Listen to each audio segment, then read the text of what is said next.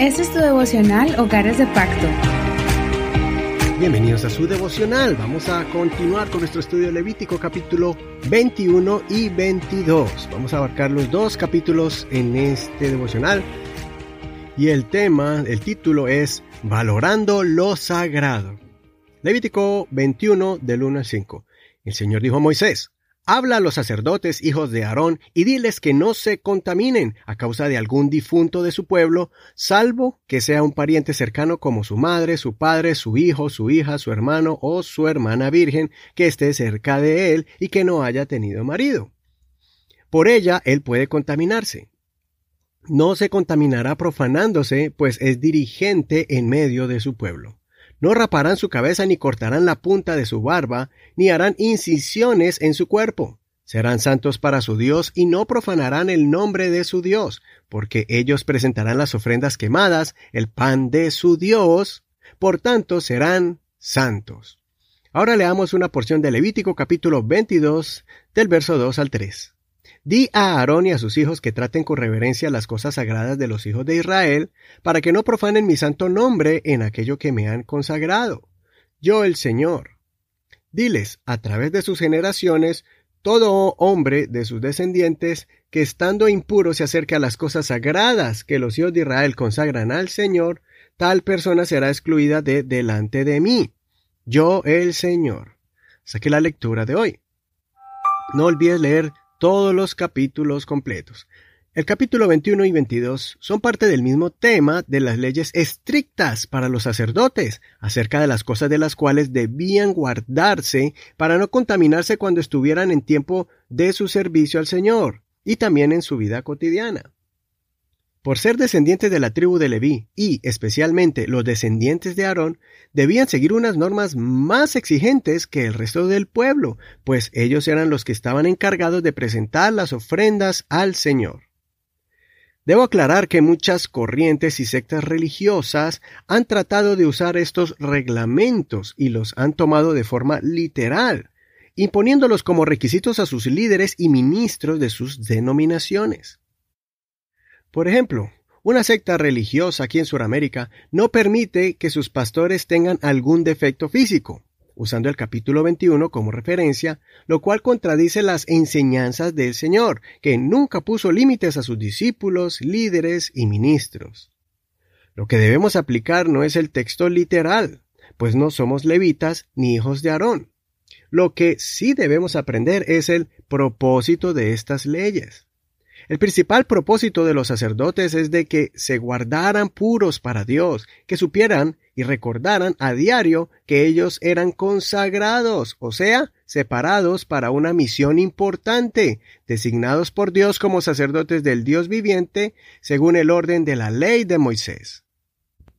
Es por eso que no debían hacerse marcas en el cuerpo, pues esa era la forma de muchos pueblos paganos para adorar a sus dioses o rendir honor a los muertos. El cuerpo del sacerdote pertenecía a Dios y no debían herirlo o marcarlo con símbolos o marcas que representaban honor a alguien más excepto al Señor. Nosotros debemos tener una consagración similar. No practiquemos el pecado de la fornicación. El apóstol Pablo nos enseña que este es el único pecado que atenta contra el cuerpo. La promiscuidad marca el cuerpo y también el alma, destruyendo los sentimientos y la dignidad del hombre y la mujer, perdiendo el verdadero valor de las relaciones de intimidad física, que es una conexión espiritual entre dos almas. Es por eso que es honroso el matrimonio, el compromiso de dos personas para unirse en cuerpo y alma, superando las diferencias que continuamente tienen que confrontar y resolver, para que nada ni nadie los separe y mantener esa unidad similar a la de Dios con sus sacerdotes. Recordemos las cosas que nosotros, los gentiles, solo debemos mantener de la ley de Moisés, y eso lo dice Hechos capítulo 15, versos 19 al 21. Por lo cual yo juzgo que no hay que inquietar a los gentiles que se convierten a Dios, sino que se les escriba que se aparten de las contaminaciones de los ídolos, de inmoralidad sexual, de lo estrangulado y de sangre porque desde tiempos antiguos Moisés tiene en cada ciudad quienes le prediquen en las sinagogas, donde es leído cada sábado. En el capítulo 22 miramos que también debían los sacerdotes honrar al Señor respetando las cosas que eran dedicadas al Señor, como lo dice este capítulo. Si miramos atrás, los fariseos, saduceos y otras sectas del judaísmo terminaron perdiendo el verdadero sentido de la fe y se convirtieron en líderes con hambre de posición y poder. Utilizaban sus posiciones de líderes religiosos y espirituales para manipular, abusar y mantener al pueblo lejos de la verdad. Es por eso que cuando Jesucristo vino como un maestro que acercaba a la gente a Dios, ellos sintieron celos y buscaron la muerte de Jesús usando la ley de Moisés. Jesús usó la ley, en cambio, para mostrar la misericordia y el camino a la salvación. Es por eso que Jesucristo no busca gente que se jacte de su propia justicia y piedad, sino que busca verdaderos adoradores que le adoren en espíritu y en verdad. Acércate, acércate como un sacerdote del Señor guardándote de impurezas que contaminan tu alma, y más bien valora las acciones divinas que tenemos para acercarnos continuamente a Dios. La oración, el ayuno, la alabanza y adoración por medio de oraciones y canciones. Valoremos su presencia, valoremos el Espíritu de Dios que se mueve en medio nuestro.